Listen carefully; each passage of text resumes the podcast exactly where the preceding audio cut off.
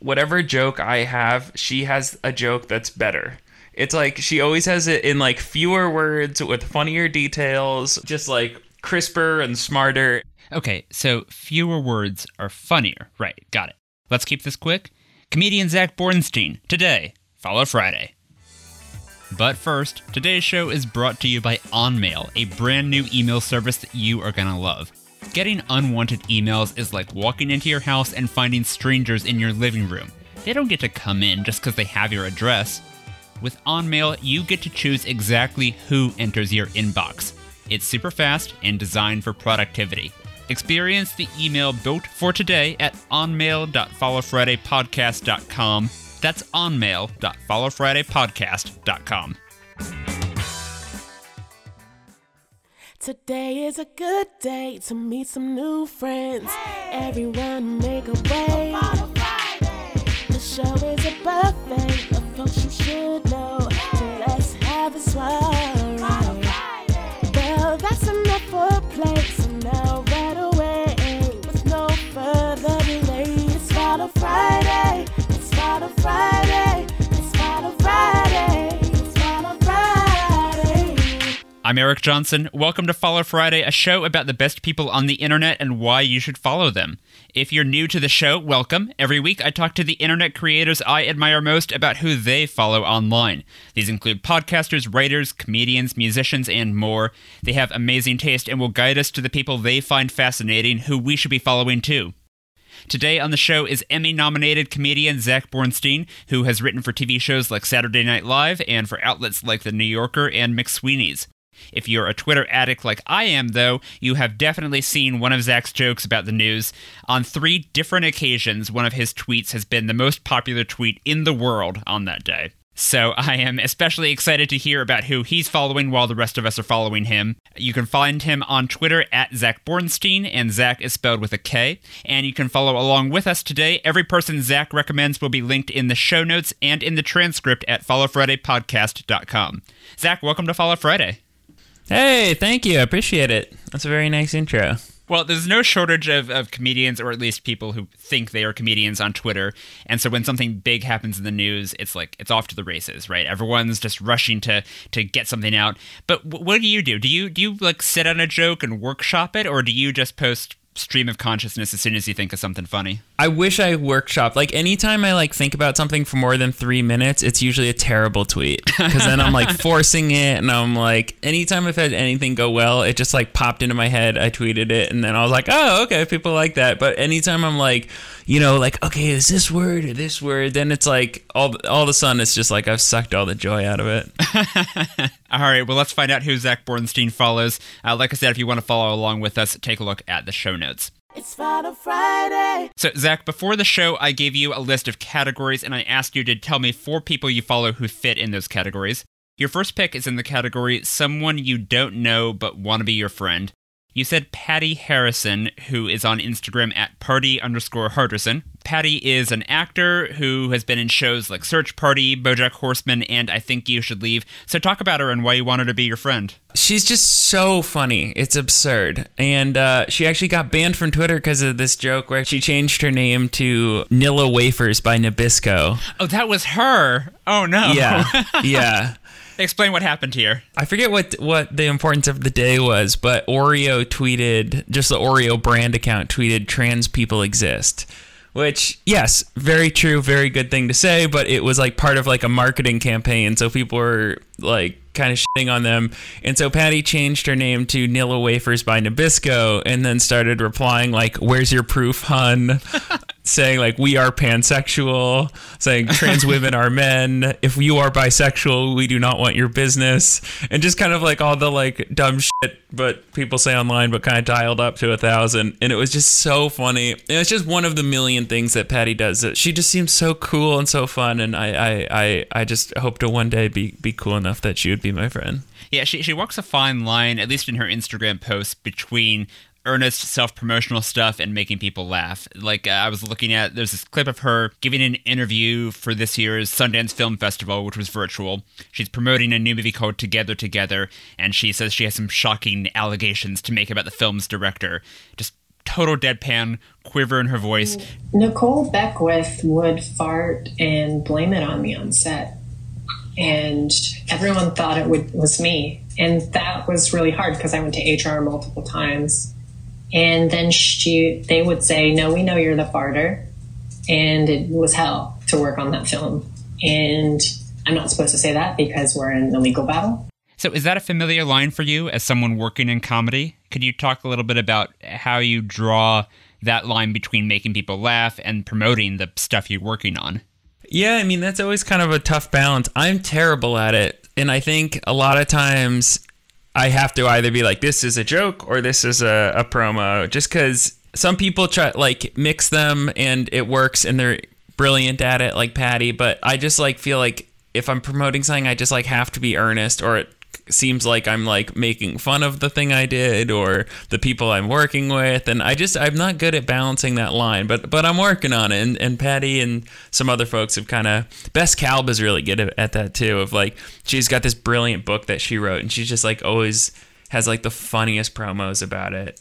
Dana Schwartz is really good at that too. So I got to keep learning from them. There's something kind of admirable though about what Patty did, just burning her Twitter account. Like she got banned permanently for the Nabisco thing.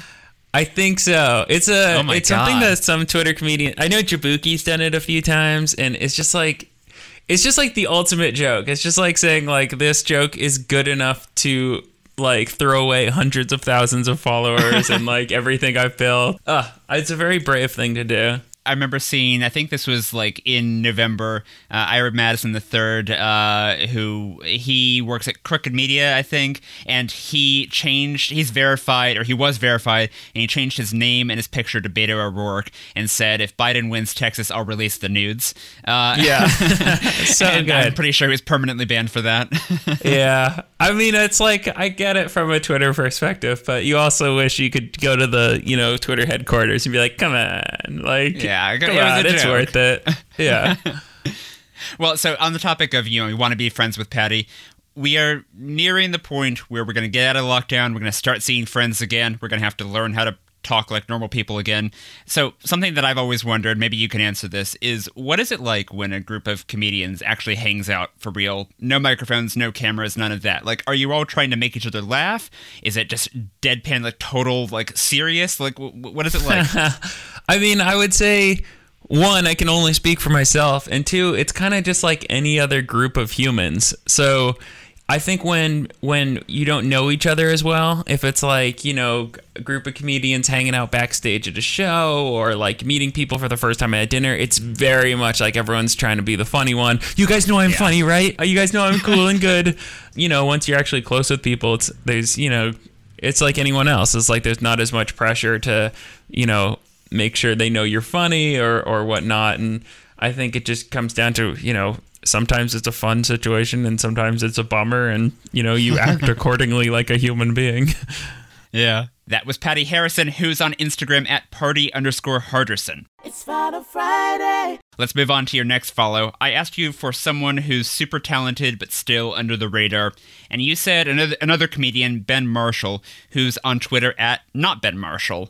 So when I opened his profile, I realized that I had definitely seen one of his videos. But why don't you explain who Ben is and what he does? Yeah, well, he's becoming very much on the radar now. I mean, he had, I think, one this week that went bonkers with like 200,000 likes or something. But he just does the funniest videos. And it's like, it's kind of in that genre of the like front-facing, quick-cut character videos that people do. But he has someone shooting it, and it has this very like kind of like fun dynamic style with a lot of like whip pans and zooms, and his characters are just so fucking good. Like the hit rate on it, it's like 100% of them are funny. He had this one of like, he was like guy who got vaccinated, but it was clearly a fake vaccine called Dumbureka. There was one. That's the one I saw. What's one of the ones I saw? Yeah, it's so.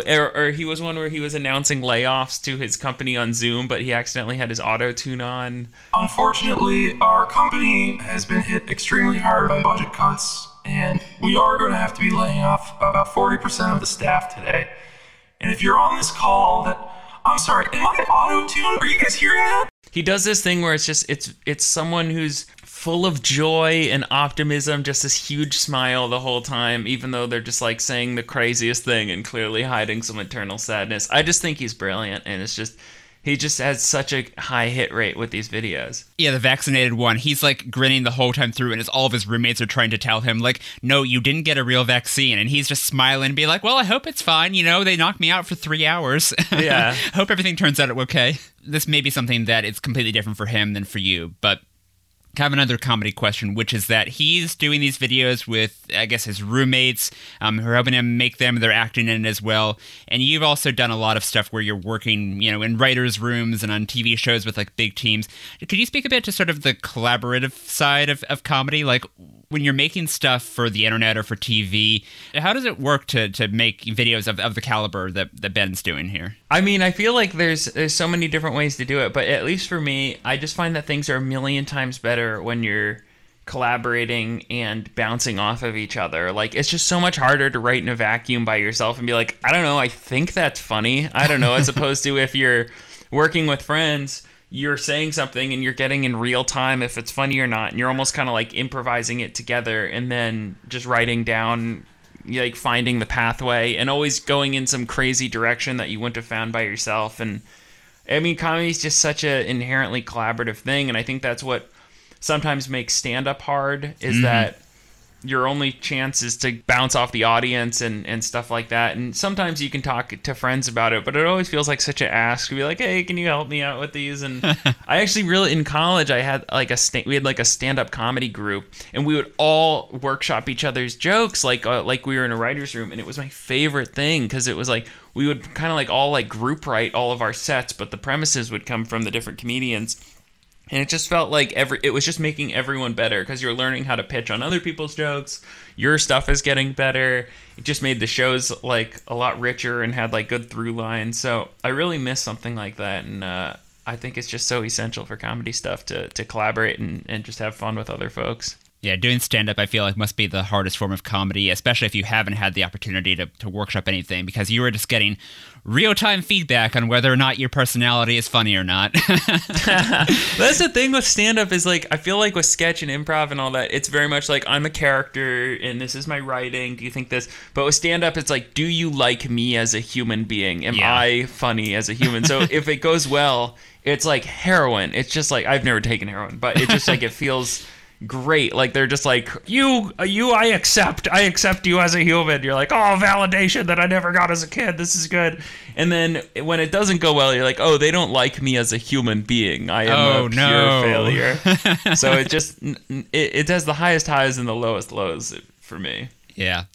Well, anyway, Ben's videos are amazing. My favorite of his was one where it's POV, we are on a date together, and you just went to the bathroom for a really long time. And that one, it was just I was cracking up just because of self-recognizance. I have definitely been that guy, at least up to a point in the video. Not all to the extent that he goes, but yeah, he's great.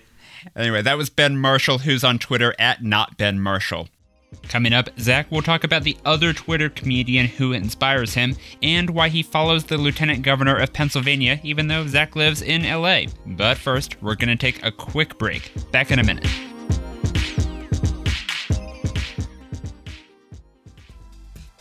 This episode and every episode of Follow Friday are produced by Bumblecast, which will help you achieve your podcasting goals too. Whether you're looking to build a bigger following, connect with customers or employees, or just get your story out there, podcasts should be part of your plan. And even if you have no experience with podcasting, Bumblecast can help. You'll get personalized guidance and will learn the tricks that award-winning professionals use to start and grow successful audio shows. Check it out at bumblecast.fm. That's BUMBLECAST.FM. It's Follow Friday. Welcome back to Follow Friday. Zach Bornstein, I asked you for someone who inspires you, and you said Jess Dweck, who is on Twitter at @TheDweck, and Dweck is spelled DWECK. She is a TV writer who has worked on shows like The Tonight Show with Jimmy Fallon, Big Mouth, and Brooklyn Nine-Nine. So tell us about her and why she inspires you. Jess is unbelievable, and I feel like she and I have like I guess in terms of content and things we're talking about, very similar, kind of like comedy, politics overlap. But whatever joke I have, she has a joke that's better. It's like she always has it in like fewer words with funnier details, just like crisper and smarter. And I just like always try, like when I'm writing my tweets, I'm like, okay, could this possibly like be like as good as Jess's? No, of course not. But like, can I make it with fewer words? It's just like, you see her stuff, like she has so many, like 100,000 plus tweets just because it's like all brilliant. And just like in terms of just like pure joke writing of just like as few words with as much meaning is just I don't know if you can beat her. It's just so good. So I was looking at her Twitter timeline, and so March 7th, the day of the big Oprah interview with Meghan and Harry, she tweeted, "You know you fucked up when you're making everyone side with an actress who married a prince." Which that's got to be I think that's the best thing I saw coming out of the Oprah interview. That's so good. One of my favorites was hers was when Trump had that photo with him like doing his little jazz hands behind that table of hamburgers. Yeah. And she said, "This is the news photo that would make a returning time traveler realize they fucked something up." And it's just like, I just think about that one all the time, and it's just so funny. This other one was great, was if you work at Mar-a-Lago, how do you not show up in Trump's bedroom at 3 a.m. dressed as a ghost in chains? Like, this is from 2017. It's just like, she's so good. Oh, my God. And I'm sure I tried to do some version of all these jokes like around the same time, and hers is always better. Have you ever talked to her about the fact that you're kind of both in this space of like, you know, riffing on the news? We've met a couple times, and she's really nice and awesome. We haven't really talked about Twitter much. You're just passing by each other in the hallway, just under your breath, like, you know, hate you too, you know? No. I don't hate her. She's great. Yeah. I do wonder, though, like, you know, it seems like you have a very healthy attitude towards this. I think if I were to be in the space that you two are, that I would just be, like, really insanely competitive and jealous, and that would not be a good thing for me. Oh, well, I think it feels pointless to be jealous on Twitter, because it's like, there's no, like... The points don't matter. There's no limit... Well, it's maybe if let's say the points do matter, it's not limited. There's no maximum number of likes. It's not like, you know, like or like money or like it's a limitless resource. So someone else getting likes does not impinge on you getting it, because like I could just go on right now and throw out 10,000 likes and retweets on things, and it doesn't affect what anyone else does. So yeah, it's a limitless resource that we all want and can all give out, but still are somehow stingy with, I guess. That's a very good philosophy. So since Jess inspires you, what's an example of something that you've learned from following her, just from watching her career? Is there anything that comes to mind of something specific that she has, you know, taught you how to do, or some way she's made you think differently about what you do? I think she's really good at having a very powerful joke in as few words as possible. Like I was mentioning before, sometimes I have tweets, I'm like, oh, this is a good joke, but it just feels, the term we use in writer's room is sweaty, which is like, yeah, it's like you're saying, you're like trying too hard to get to the joke. It's like, it's just in so many words, and you're like really going out of your way to get to this joke, and it just feels sweaty, whereas like, you know, she had like a tweet that was like those guys with torches when they did the like the white supremacist rally, and it was just a quote saying, "Where is the clitoris?" and just them chanting like that. And it was just like 4 words. It's just like, and it tells such a story. Well, that was Jess Dweck, who is on Twitter at the Dweck, and Dweck is spelled D-W-E-C-K. It's Final Friday. We have time for one more follow today. Zach, I asked you for someone who's an expert in a very specific niche you love. You said John Fetterman, who's on Twitter at John Fetterman. John is spelled with an H, and there are 2 T's in Fetterman. And as far as I can tell, he has never written for any TV shows, so we have a combo breaker here. But he is still pretty famous in certain circles. Talk about who John is and what he does. So John is the current lieutenant governor of Pennsylvania, and he has recently announced that he's running for a Senate seat in Pennsylvania. And he's just like, he's so funny, because if you just looked at him, you'd think he was like a bouncer. Yeah. Like he's like 6'6", maybe. Like, he's scary. I don't know how much he weighs, but he just looks gigantic. Like he'd be like a lineman, or like the guy, not to be mean to him because he's like the sweetest guy, but like the guy who would like beat you up in prison or something, like, or like a prison guard or something. Like he just could like pick you up by your throat and lift you off the ground in a movie. He just kind of has this look, and I can't tell if he plays into it or not. I think maybe a tiny bit, but he just has this look, but he's like, has such good policies. Like he's like very LGBT plus positive, and he's like and supportive, and he was like very much about legalizing weed before other people were doing that, and he's very pro-union, very pro raising the minimum wage, just like this great progressive guy, but very much his look does not match it. And the interesting thing is he's just so funny on Twitter. Like he's got that kind of like AOC or kind of Ted Lieu kind of like irreverency that feels kind of like casual, but he's actually funny. And I got to know him a tiny bit just because I had a tweet when there was this guy named Harlan Hill, I think his name is, who is this like Harlan Hill. He's this like shitty little GOP strategist who was claiming all sorts of fraud, and he just looks like he's like little and like wears like bow ties, and he just looks like that. Oh, I think I see a picture of this guy. Yeah. Yeah, just kind of like doughy Nazi youth type. And he was saying he was going to like round up his boys and like go to war in Philly and you know, start beating people up and things like that. Go to war in a different state. Don't go to war with John Fetterman. Yeah.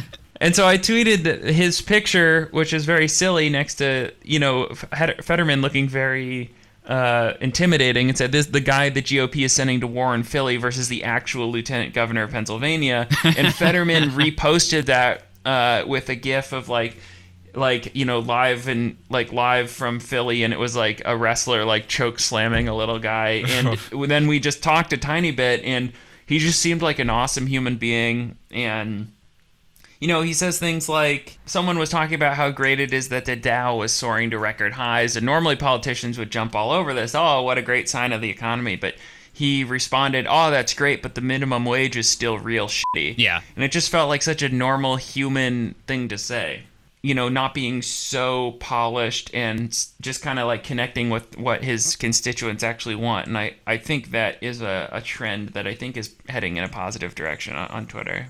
Is that the specific niche that you were thinking of him as an expert in, is sort of how to do politics well on Twitter? I think so, yeah. How to be a politician but still sound like a real normal human being. I was going to say there's a lot of politicians who I really respect and love and do great progressive things, but they just don't sound like humans when they talk. Mm-hmm. They just sound like you hear the consultants shaping their words as they're talking. Like you just hear everything feeling very like, you know, they ran it by all sorts of advisors and stuff. And I think when you have these people who can actually give you a peek into what it's actually like to govern, the way AOC does, where she does these like live streams about like, you know, her actually what it takes to write a bill and go over a bill and pass it. It's just like, it's such a black box that we have no idea as, you know, just regular folks, how that stuff actually works. So getting that glimpse from someone who feels like a normal human feels like a very good, important way to get people more involved and excited about